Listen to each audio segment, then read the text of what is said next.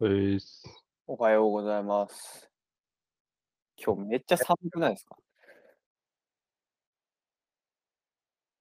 あれあれはいはい。超寒くないっていう。うん超寒い。僕の今の、私の足元今暖房ついてますからね。いや、ほんとに寒いよ。なんか、ここ最近。もう異常気象だ。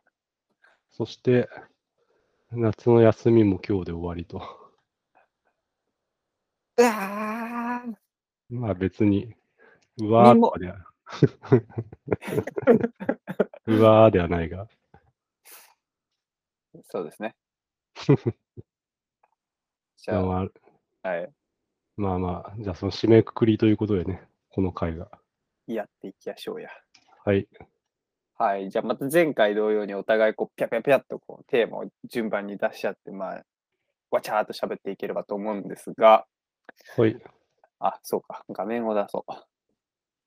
ちなみに私は今日、あのーこの週に見た映画の話だけを持ってきました ね。映画レビュー。はまあ、い。定番のやつですね。そう。登場人物の名前とか全く覚えてないので、すべて をあやあやふやあやふやにレビューしていく。いいんじゃないですか。えー、っと、えー、っと、ちょっと待ってくださいね。今、一応、ミロのリンクをチャットに貼っていて、画面も出すと。はい。じゃあ、私から行こうかな。僕は結構いろいろざっくばらんにね、考えてきたよ。はい。はい。じゃあ、最初いきます。は最初い。は、こちら。はい。夏休みどうだったっていう。はいはい。 4分だったかな前回。まあ、今日は5分でいいかな。で、今日5分で。はい。はい。じゃあ、私から言うと、夏休み。まあ、前回のラジオで、夏休みはまあ、バーベキュー行って、で、積んどくよ、消化できたらいいなっていうことを言ってたんですけど、まあ、まずバーベキューが中止になりました。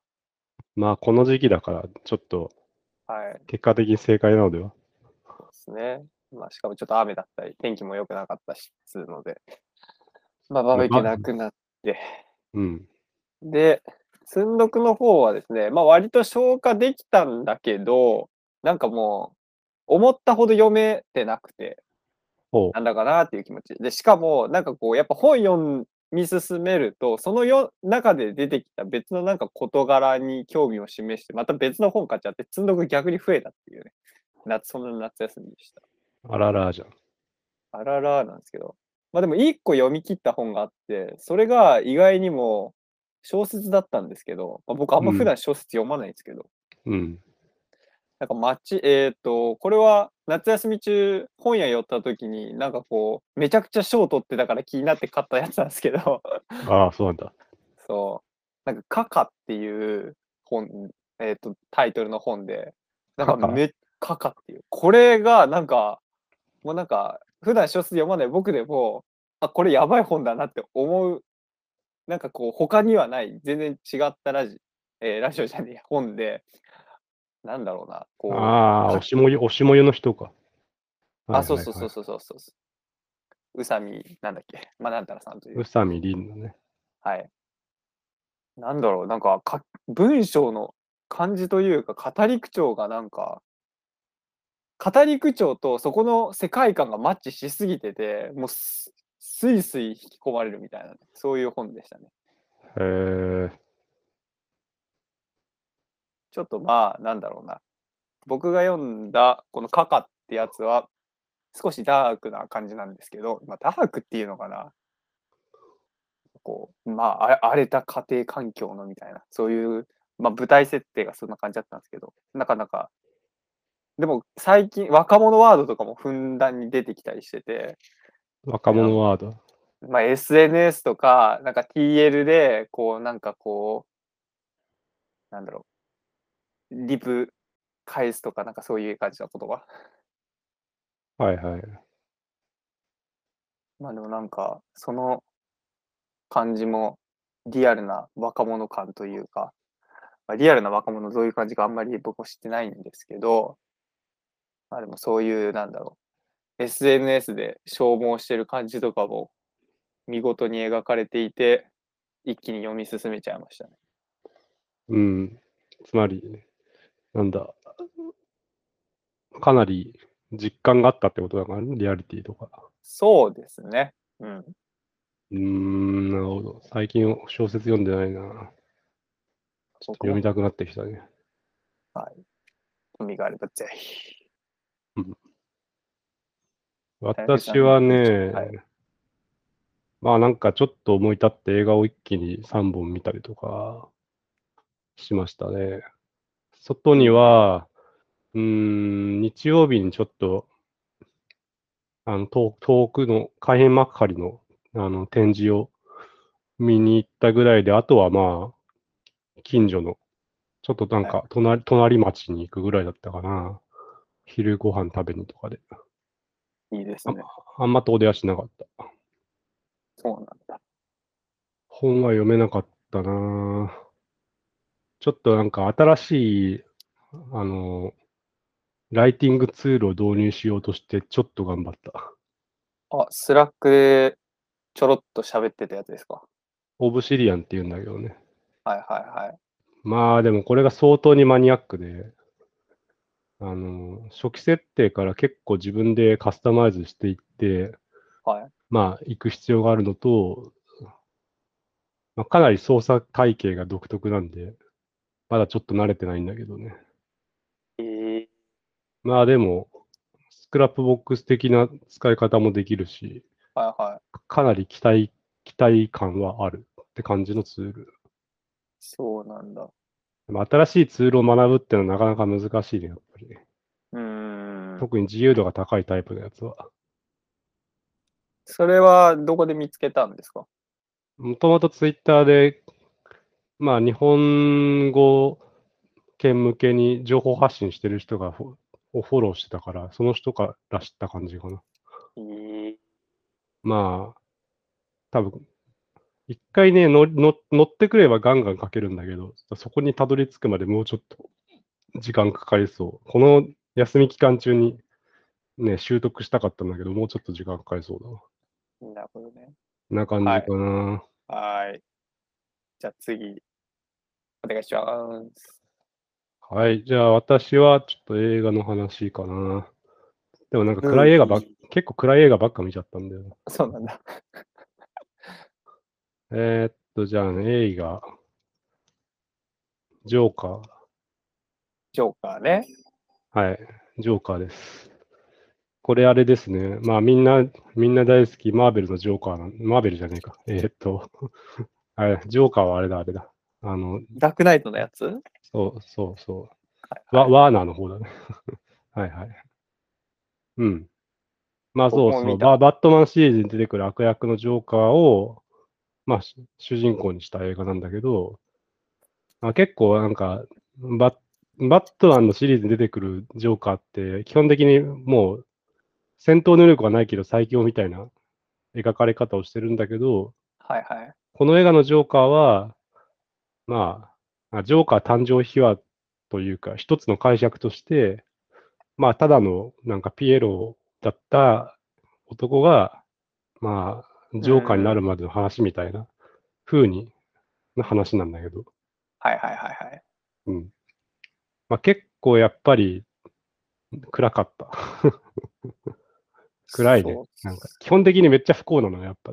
あのうーん。はいめっちゃ理不尽なこうことがどんどん降りかかってきて、はい。ちょちょっとブチギレでバンバンバンみたいな、なんか、まあちょっと犯罪を犯してしまうわけですよ、主人公は。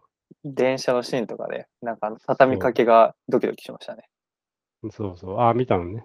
あはい、見てます、僕。ねで、そっから、まあなんか、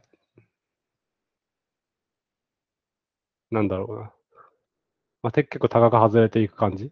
ででも、でも別に一気にそれでなんか、めちゃくちゃなんかすごい人心掌握能力が芽生えるとかでもなくて、なんか基本的には転がり落ちていく感じなんだよね、やっぱ。なんか、まあもう壊れていく感じですよね。だからやっぱ、爽快感みたいなのは基本的にないみたいな。うん。まあ、でもよくなんかあの映画見終わった後の人の感想でなんかこうなんかわ分かるみたいな感じのよく聞くんですけどわかる、わかる、うーん。主人公への共感みたいなのがなんかあったかっていうと、はいはいどうだろう。うんまあ、ステージに立って、コメディ披露して誰も笑わないみたいなことの辛さみたいな。とか。なんあか、ったなそういうそんなシーンがなんか売れてる人は、なんか、そんな苦労しないでも売れてるように見えてしまうとか。なんはいはいか あとなんか、憧れの人のステージに登場してる自分を妄想するシーンとかは、ああ、これはやったことあるなって思った ね、はいはいはいはいうん。ただ、それが生きる糧になっちゃうのはちょっと辛いなとは思っうーた。んなるほどうんとかねまあ、結構考察してる人も多かったよね。なんか実はあれ、あれは全部し、もうあの映画に出てきたストーリー全部が主人公の妄想だみたいなことも言って言ってる人いたし。えそういうやつうん。なでもまあそこはなんか監督も隠してるみたいだし、さあどうでしょうねみたい な感じで。なんかね、他にももう一個、そのジョーカー誕生秘話みたいな感じの映画がこの世に存在してるんですよね。なんて映画だったっけな、それ、知人と見たんだけどな。そうなんだ。えーっと、ちょっとすぐ出てこないや。まあ、ジョーカーはね、ファンが多いよね。そうね。ダークヒーローの代名詞。多分、いヴィランで一番人気あるんじゃん。うん。あ、ダークヒーローではないね。あ、違う。普通、普通にヴィランだね。そうジョーカーは。まあなんか普通な普通な人というのが、まあ、普通な人っていうかそのなんか特別じゃないところがよりこう人引きつける魅力の一つかもしれない。まあ、能力は別に大したことないからね。うん、実際。一応は、なんかバットマンの世界観だと、まあね、スーパーマンとかもいるわけだけど、はいはいはいはい。スーパーマンとジョーカーとかって一緒になんかた、なんか、戦ったことあるのかねなんかうんまだないんじゃないですさか。すがに勝てない気がするんだけど、ジョーカーは。なんかいまあ、やあれー、は汚い手使うんじまあ、でゃないですか。も、直接は戦わないだろうからな、多分。ジョーカ周りかーのら精神攻攻めて撃が。 そうそうなんか誘拐とかよくするしな。なんかそう。めっちゃひひどいことするから、本当なんか原作よのいろんなジョーカー読んでると、はいはい。うん。ほんとひどいことすんな、みたいな。なんか、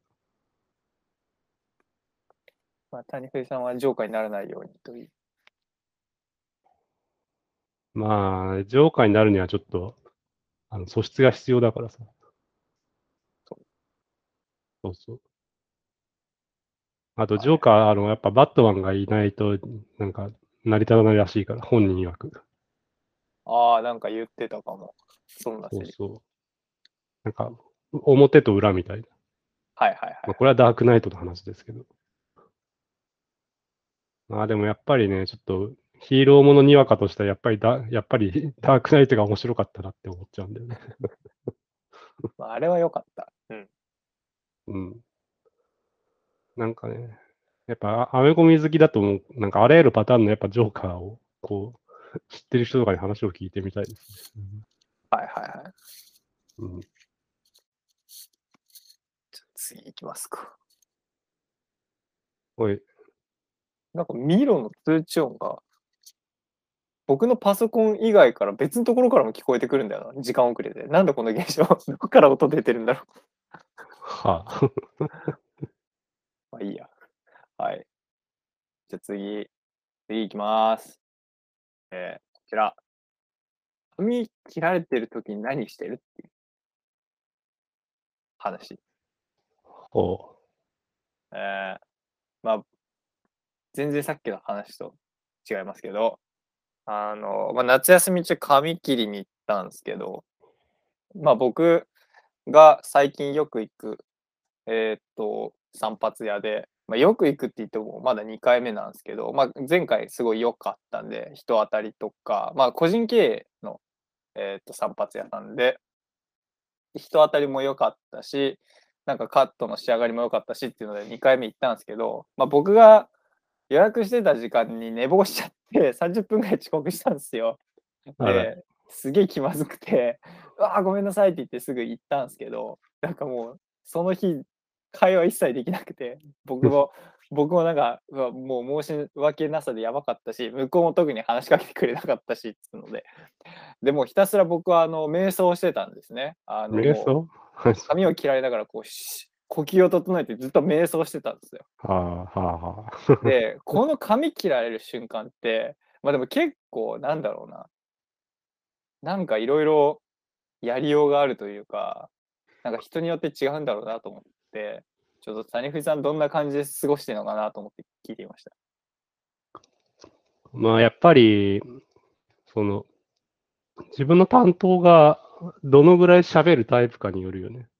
はいはいはいはい。基本的には、うん俺はもう特に本も読まないし、スマホも見ないし、ずっと鏡の中の自分を見つめているんだから、あなるほどね。まあ切られている、切られていく様を観察し続けるタイプなんだけど、ああ、え、でも僕らメガネじゃないですか。メガネ外さないといけないじゃないですか。見えなくないですかまあなんとなく見える。あ、なるほどね。ぼんやりと見る感じね。そうぼんやりと自分の映っている鏡を何十分も見続けるって いうことはまあ髪切りに行ったぐ時ぐらいしかやらないからさそうですね。まあそれで相手が話しかけてくるタイプだったらはい。まあちょっと話に乗りつつ、はいまあ、この人はこっちから話を振ったりしてもまあある程度対応してくれるかもなみたいなふうに思ったらはいはいはい。ちょっとこっちから話題を広げたりもするって感じかな。なるほどね。具体的。まあでも、話が途切れても気にしない。うん。はだから、一回ちょっと話題がスッと途切れて、しばらく経った後でも、まあなんか、相手が話しかけてきたらまた再開みたいなことはあるいはいはい、し、なければ基本的にはそのまま無言が続くかな。あんまりこっちから話すことは、よほど相手を信頼しない限りないね。なるほどね。うん。別に話さなくても俺は平気だし。ちなみに、おしゃれレベルどれぐらいの散髪屋さん行ってるんですか散髪屋というか美容院というか。おしゃれな理髪店かもおしれない、しゃれなさん、おしゃれな美容室っていうのがどういうものなのか俺はわかんないな。なんか、こう、スタッフの平均年齢が、まあ、20から30半ばぐらいで、なんかこう、色とりどりの、色とりどりというか、いろんな髪型の人がいて、なんか部屋がいい匂いがして、なんか、おしゃれ、カフェかよ、ここみたいな場所がおしゃれな美容院。いや、違うか。いや、本当におしゃれなところは逆に無機質だったりするのか。ちょっとわかんない、確かに。そんなカリスマがいるみたいなところにはいかないかな、とりあえず。なるほど。うん。まあ、普通のとこですよ、行くと行くのは。なるほどうんね。そんなにね、まあ、なんか髪型何か求めてるわけではないし、一時期は、ちょっとなんか、優秀な人がいるみたいなことで、はい。もう本当に、いい感じにしてくれって言ったら本当にいい感じにしてくれるみたいなところすげにえ、一時期通ったことはある。あのー、家から歩いて1分経ったから。近い。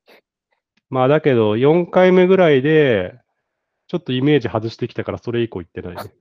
厳しい。そうなんだ。え、最近はどういう注文してるんですかえー、もう最近は面倒だから、もうなんか、すごく軽い2ブロック風味お願いしますみたいな風に言ってる。ああ、なるほどね。そう。でもすごいもう伸びてきちゃったから、また行かないとね。そうですね。ツーブロック感ないっすよ。でもなんかね、これ4ヶ月ぐらい経っていくと、すごい空いたねとか言われるのなんか嫌なんだよね。なんか、前回から空きましたねって言わないところに行きたいんだよねっていう。えーありがとうございます。じゃあ、次いきますか。はい、次。じゃあ、私が見た映画、その次はですね、気になる。はい、って言っても有名なやつしか見てない。 ベイビードライバーです。し、知らねえ。はい。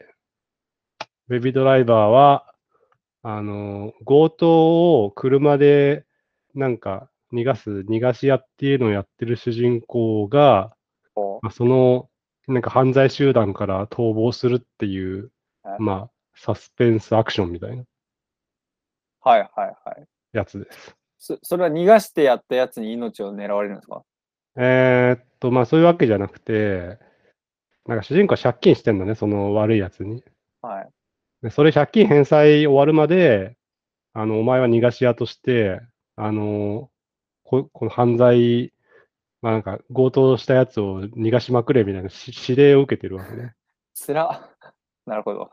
で、やっと借金返したと思ったら、いや、お前はき気に入ってるから、あの、まだまだ俺のとこで働けって言われて、強引に引き止められちゃって、はい。なんか、めっちゃ主人公、それ嫌なんだけど、まあ、しぶしぶ従っちゃうのね。はいはい。でもまあ、ちょっとなんか、最近知り合ったすげえ感じのいい子とかがちょっと巻き込まれそうになって、こもう一緒に逃げようってなるわけよ。う。はいはい。そのこと。で、まあその、いこれまでまあ仲間だった悪いやつら、悪いやつが追ってくるっていう話。なるほど。うん。まあ、でその主人公の武器は、まあなんか、あれですか、卓越したドライビングテクニックとかそういうので、こう逃げ切るみたいそうね。うんドライブテクニックはすごい。でもなんへかえそれ以外の時はなんかずっと音楽聴いてる変なやつみたいな感じなんだけど、あのー急にパルクールのシーンもは入るのね。な。ええ街中をすごい駆け抜けていくんだけど、まあ、めっちゃパルクールうまいの。 それはちょっと面白かった。パルクールもうまいんだ。そう。すごいな、こいつみたいな。ええうん。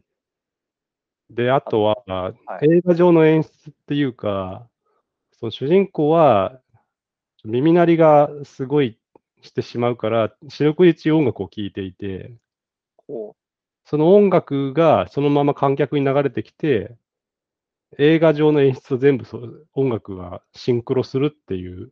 ああ、なるほどのね。が、まあ、特徴かな。なるほど、なるこほれど。はちょっと監督の趣味がすごいなんか、なんかハイレベルに表現されてるって感じだったけど。うんうんうんなんか全部の、全部のなんかカットが音楽とれ連動するんだよね、なんか。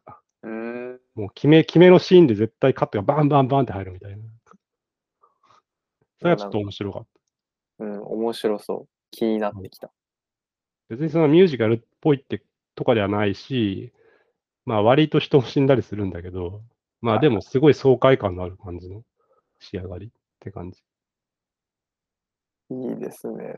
ザ・アクション映画みたいな感じで、気持ちよさそまあ、積極的に主人公は攻撃したしたりしないから、基本的には逃げる一方なんだけど、う。はいはい。でもそのすごいなんか華麗になんか頑張ってそのに逃げる様もかっこいいみたいな感じなんか、はいはい。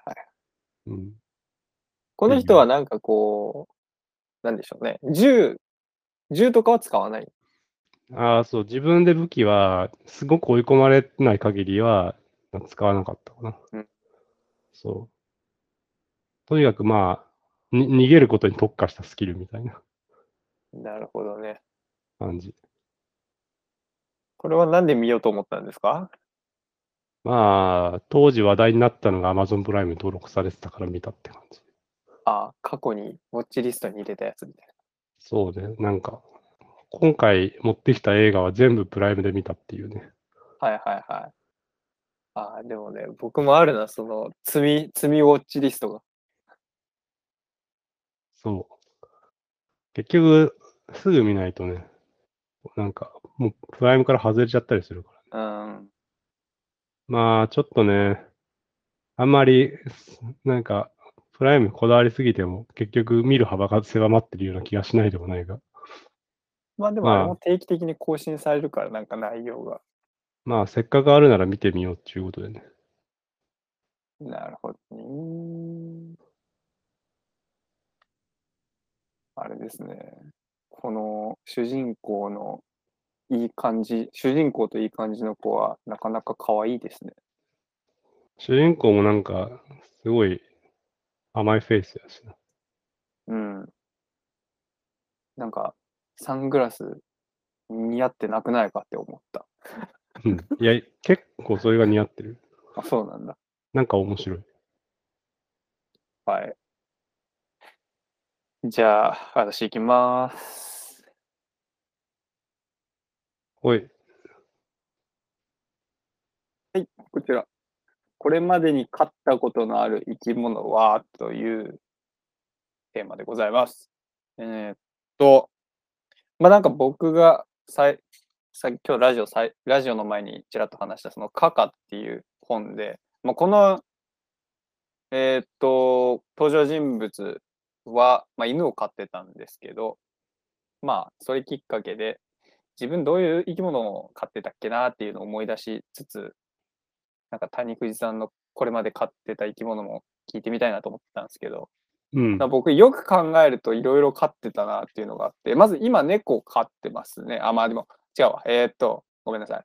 今ん一人暮らしなんで、今は何も飼ってないですけど、実家にいた頃っすね。実家にいた頃、えーっと、猫飼ってた、えーうんハムスター飼ってた、えーっと、あと、カマキリ飼ってた、コーカサスオオカブト飼ってた、えーっと、なんだっけ、ヒラノクワガタクワガタ飼ってた、ギラファ、ギラファじゃない、ノコギリクワガタ飼ってた、えーっと、あと、カナヘビカナヘビ飼ってた、ザリガニ飼ってた、うん。えーヤゴ飼ってた、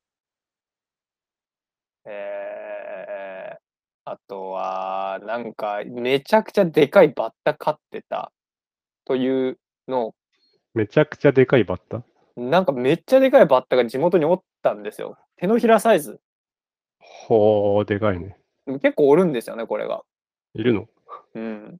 へーもう、ゲージの中入れてたんですけど、そそいつが跳ねるたんびに、そいつがこう、ゲージに体をぶつけて、バチンバチン、すごい音がするんですけど、殿様バッタってやつがあ、かな。でかいやつで。はい。へーまあ、ちょっとその辺をなんか飼ってたなというなるほど。植物が多いですけどね、はいはい。まあ、あと金魚も飼ってたか結構飼ってんな。谷藤さんどうですかまあ、昆虫はそこそこに飼ってたような気がする。バッタとか捕まえてきたりもしたし、スズムシとか。はいはい、うんえーっと、まあ、あとザリガニとかうんも飼ったし、そっから陸上動物だと、えーっと、そうだな。まあ、ハムスター、カメあカメねはいはいは飼ったかな。カメはね、ちょっと匂いがやっぱ臭かったですね。うん。そう。あと、金魚も一時期飼ってたかな。でも、はいなんかすぐし、ちょっとすぐ死んじゃったので、それ以降は一切飼ってないな、魚系は。はいはいはうん。で、もう小学校だね、までだね、何かを飼ってたのは。いうんそれ以降はもう何も飼ってない。うんうんうんうん。そうなんだえー、それはなんか何かしらきっかけがあって買わなくなったのかもう自然と興味が薄れていったのかというとどちらなんでしょまあ、やっぱり他にやりたいことがいろいろああったからかもね。なんうなか、るほどね、まあ、生き物の世話大変だもんねそうね。なんかあの頃は、なんかた単単なる興味で飼ってたんだろうね、多分。はいはいはいはいはい今は犬を飼いたいと思ってるのは、興味だけではない。はいはいはいなんはその、やっぱり、なんか愛し愛し愛されっていうい。言葉はいはいはいい。はいはい。うん。そ確かにな。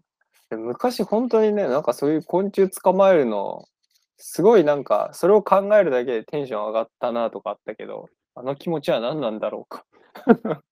まあ、それはやっぱり、なんか、DNA に刻まれた狩猟民族の血がた ぎたぎったんじゃなやっぱりそういうことなんかいいやー、あると思うけどね、それは。何かを集めたい、捕まえたいってさ、やっぱりさ、そう思うもんなんじゃないのなんか、生き物としての差が。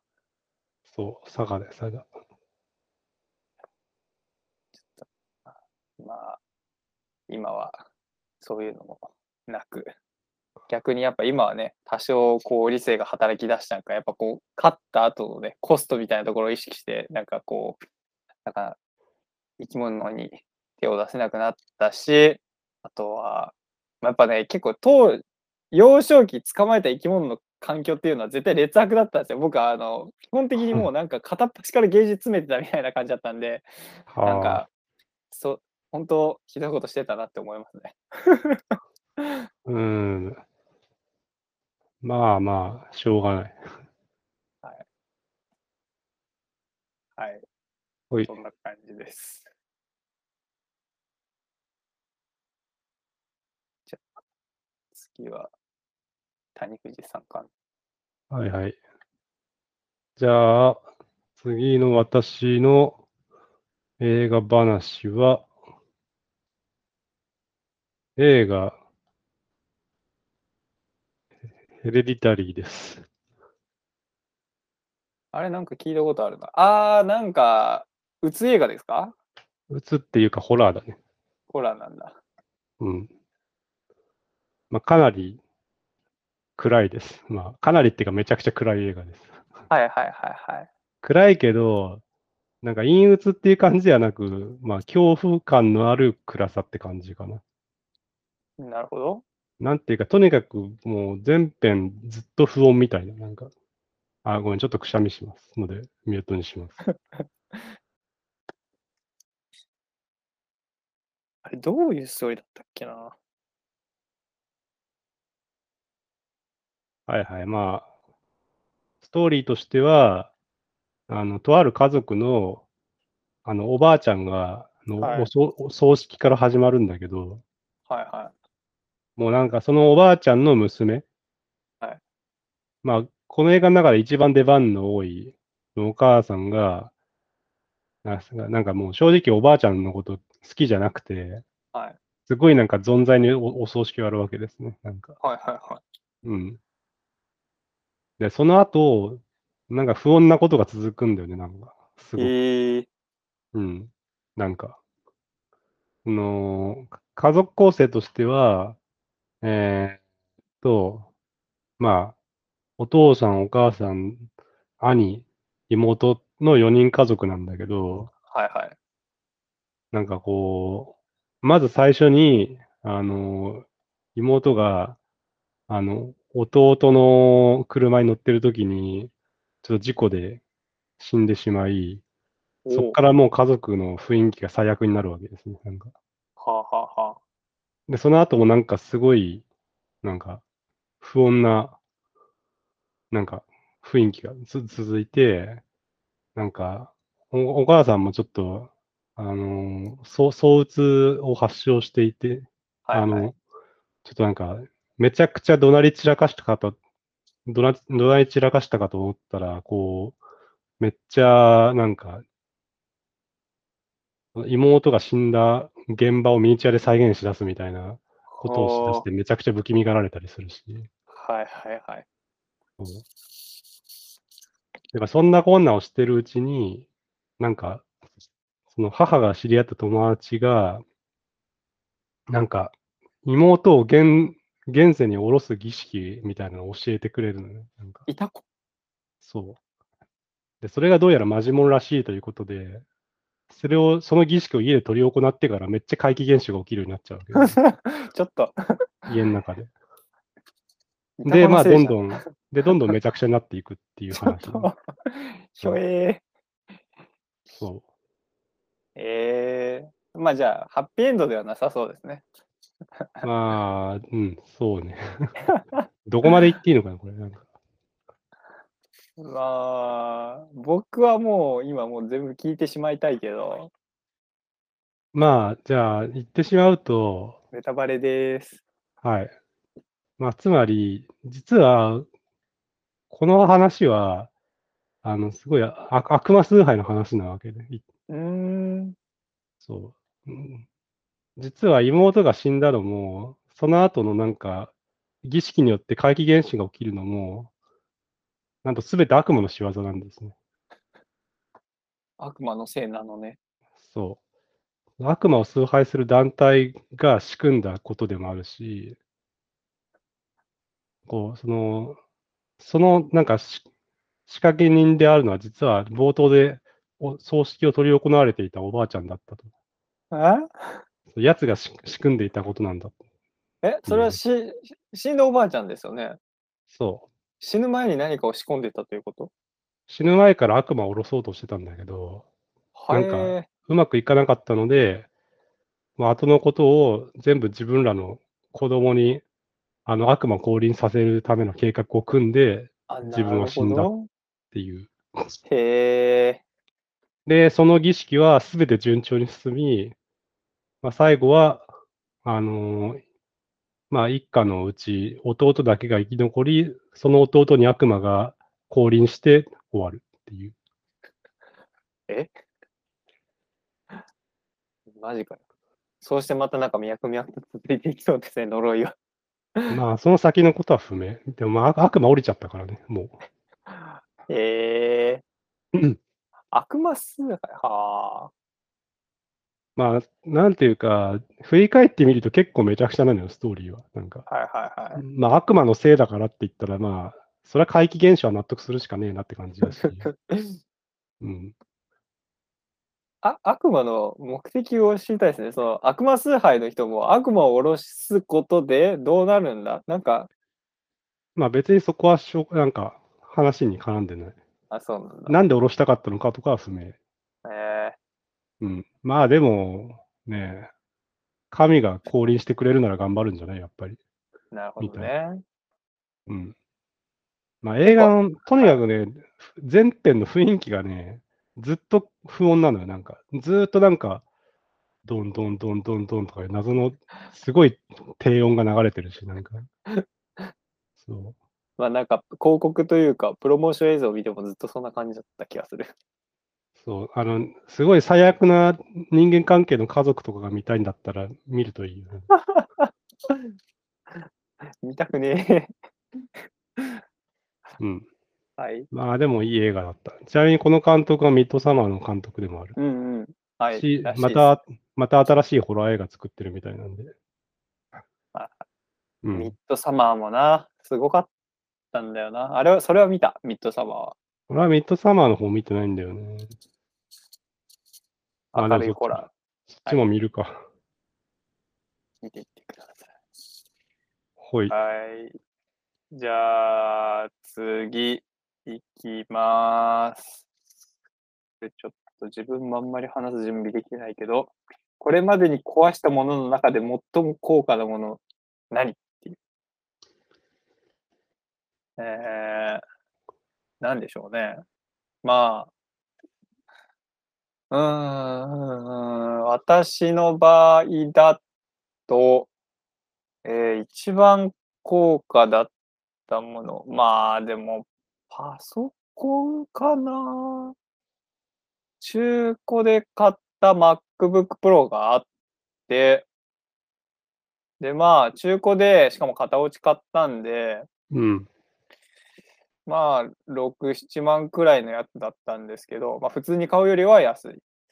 まあ、でもそれに、コーヒーこぼして、使えんくなったというのが、うん。まあ、一番高価な、壊したものかな。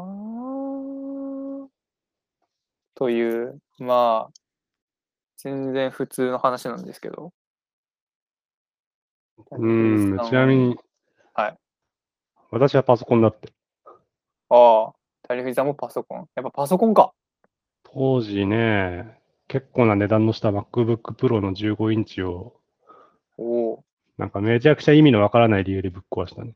うんこ壊したのそう。結果的に。そそれはな、な、なんですか何したんですかなんかね、その時、引っ越しで、なんか、まあいろいろと荷物は、基本的に引っ越し業者に任せてたんだけど、はい。ちょっとま、パパソコンだけはちょっと任せないで、自分で持ってこうと思って、はいあの、バッグに詰めてはいはい。持ってったのよ。うん。で、その時に、なんか、キッチンに余ってたものとかも全部移動しなきゃいけないから、手当たり次第に全部なんか、なんか掃除用具とかもカバンに全部ぶち込んでいったのよ。はいはいはいはい。で、家に着いてパソコン開けたら、なんかめっちゃ焦げた香りしてんだよ、なんか。怖っなんだ何かと思ったら、なぜかパソコンのなんか電源、 充電ケーブル挿すところにめちゃくちゃ洗剤がこびりついてて、すうわごいショートしてたた。んだよね。うわわ適当に放り込んでたら、なんと洗剤が逆さまに入っていたという意味、なんか、状況になっていて、ーやべえ。めっちゃショートはしてたけど、なぜパソコン自体起動したのね。 あただ、もう充電する部分がぶ完全にぶっ壊れてしまったらしく、 あの、もう残りバッテリーわずかな状態で、手当たり次第データバックアップし終わったらパソコンの電源が切れて、そして、もういい二度と起動しなくなったっていうね、あ、すごい。あでも冷静な対応しししましたね。まあ、まあ一応 5, 5年ぐらい使ってたから、まあ多少諦めはついたけど、そそれにしたってなんか、最後がなんか、すごいしょうもない壊し方をしてしまったなーっていう。しかもね、わざわざ自分で、これ、なんかこう、壊れないように自分で持ってこうとしたので、それが逆に、あざとなってしまったというのがなかなか辛いところな気がする。そう完全に裏目に出た。それけど、なんか直せそうな気もしなくもないような、なんかその充電部だけうまく、いやーあそうでもね、もう今から見たら9年前のスペックだからね、直したところで使わないから、もうデータもレスキューできたし、いいかって感じだよね。なるほどね。うん。まあ残念ではあったけど。はいはいはいはい。まあ、とりあえず手当たり次第にね、カバンに何かを放り込むのはやめましょうっていうことで。気をつければ。まあ、でも壊したもので最も高価なものは多分それかな。だから。まあ、金額換算したら、当時一応20万ぐらいで買ったやつだからね。はいはいはい。うん。でかいな。うん。まあでもやっぱすごいな。2人ともパソコンというところで、なかなかパパソコンがちゃんとパーソナルなことを裏付けている気がする。パーソナルか、まあ、よくわからんけど。こう、ちゃんとこう、ね、こう普段身にまとっているというのが、こう、まあいいや。 えーっと、そなうんだ。まあなんかね、本当はさ、こう人によってはこう業種によってはこう会社の機材を使い方ミスって、うん、うん千万の機械壊したみたいな話をたまにツイッターとかで見るじゃないですか。私だけかもしれないけど。なになになんかこう、誤って、こうせ製造業の人とかで、こう工場のなんか機械の使い方、ま、ちょっとだけ間違えて、そのせいでうん千万のこう故障被害出したみたいな人の話もたまに聞いたりするんで、なんか身近にそういう人いないかなって思った。なにそういう話を聞きたいってことなんかちょっと聞いてみたいです。うーん。まあ、自分が工場勤務して失敗してしみるしてみるというのがいいのかもしれないね。なるほどね。まあ、請求されるかもしれないけど。ああ、でも、今ちょょうどなんか、GoPro のなんか、なん GoPro にのなんかは箱を開けたら水が溜まってたみたいな人 がツイッターに投稿してる。それは何なんだ 雨か。雨とかで。えー、まあ。だからいろいろトラブルは起きるんですよ。やっぱり。えー困ったぜ。困った困った。はい。はい。じゃあ次、谷口さん。はい、次。じゃあ、またしても映画ですけど、はい。ブレードランナー2049。はいはいはいはいはい。。えーと、まあ、もうみんななんか見てないけど知ってるぐらいの勢いのブレードランナー、サイバーバンク映画だけど、まあそれの続編ですね。はいはいはいはうん。い。見たかな、これは。うん。まあ話としては、レプリカント、まあアンドロイドみたいなもんだけど、の、まあ警察官、捜査官の主人公が、まあなんか、なんだろうな、けまあ謎を追うというか、なんていうか、結局主人公は何を探し求めていたのかっていうと、ちょっとあんまはっきり俺は分からなかったんだけど、うん。まあ、とにかく操作してるうちに、結構自分のなんかル、ルーツに迫ろうとしたりとか、うん。うんアンドロイドが子供を産む産んだっていうことのなんか真相に迫るみたいな、そういう話だったのかな。はいはいはいはい。まあでもあんまりはっきりした道筋がなんか示されるわけじゃなかったから、ちょっと、なんとなくで見てた感じはあるんだけど、う正直。ん。わかる。僕もあんまりストーリー思い出せないんだよ暗いし。 そういや、とにかく暗かったね、これも。暗いっていうのは話が暗いというよりは、な。はいはい。映画全体的に暗い。やっぱり明るさが足りない。まあ、なんか陰鬱な感じがすごいっていう。やはっいぱり、はいはい。こんな未来絶対生きてほしくないっていう感じ。なんか、これも車は空を飛んでるけど、全然希望がない感じ。そうなんだ。まあ、ちょっとおしゃれ映画感もありますよ。うーん、まあ、そうかもね。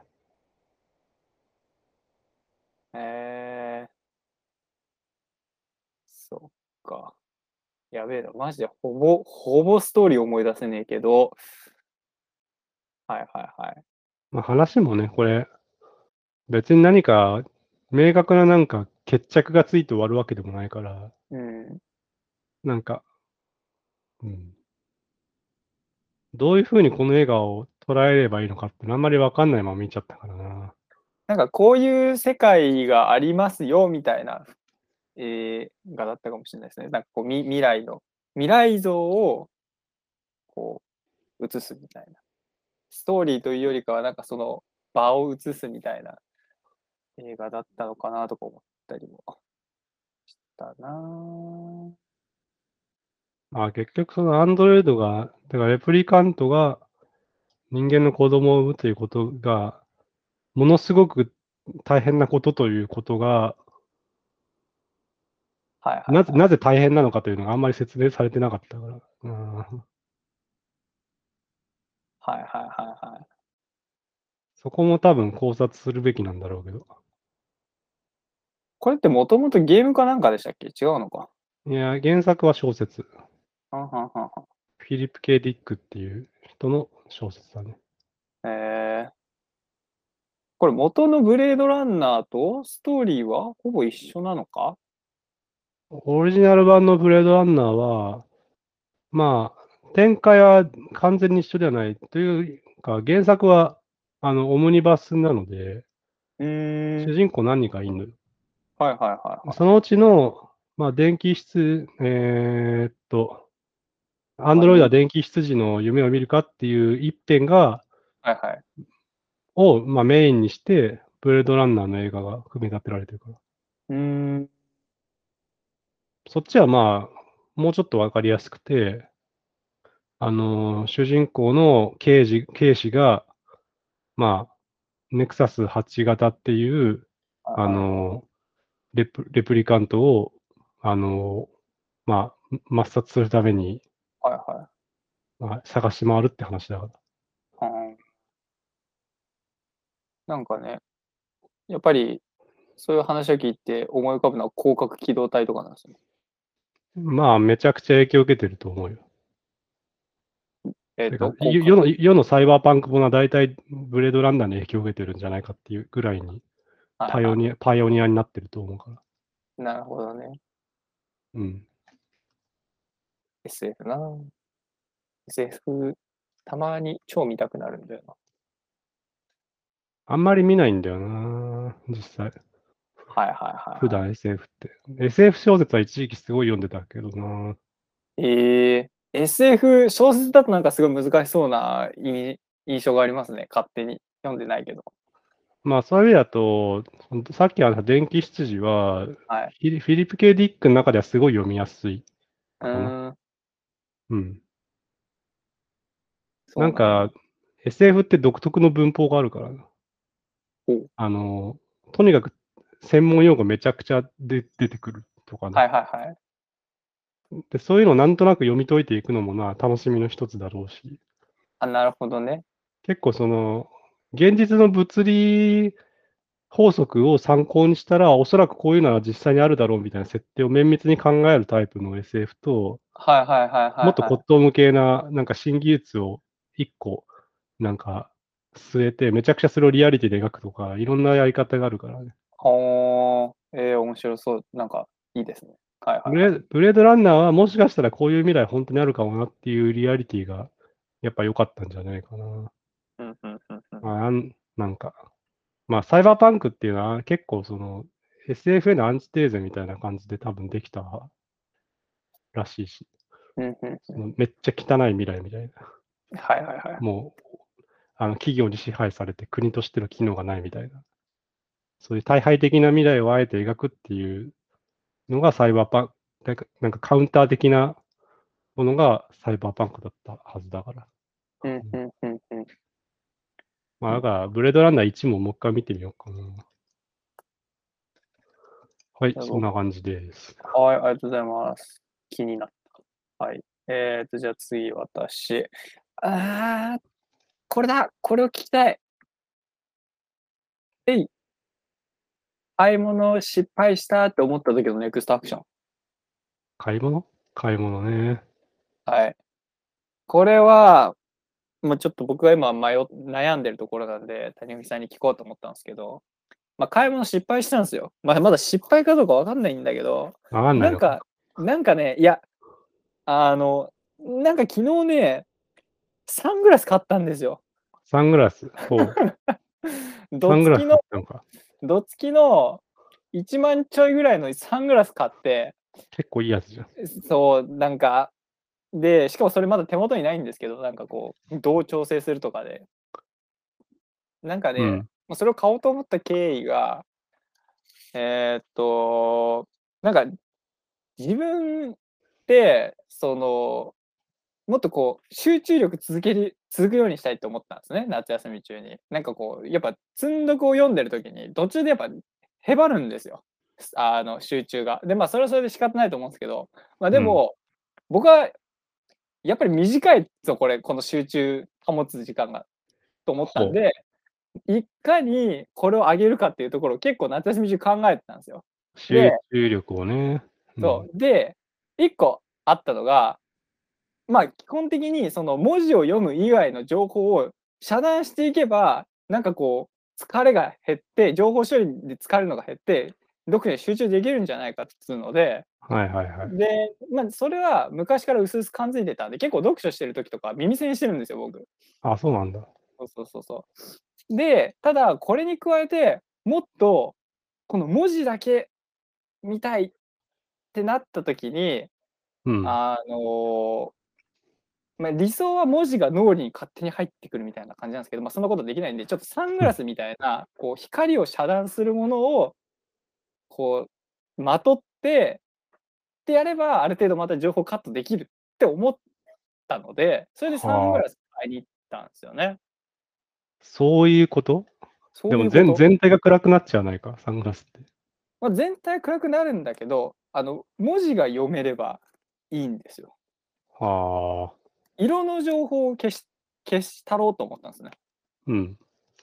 色、色ね。はいはそい。うでまあ買ったんだけど、まあ、でも僕全あのね超金欠なんですよね正直今 月もうすでに。はなのにもう我慢できなくてサングラス買ったんですよ。 あ。それはかなり金を失うタイプの行動だ な。でううわーみたいな。なんだそれ。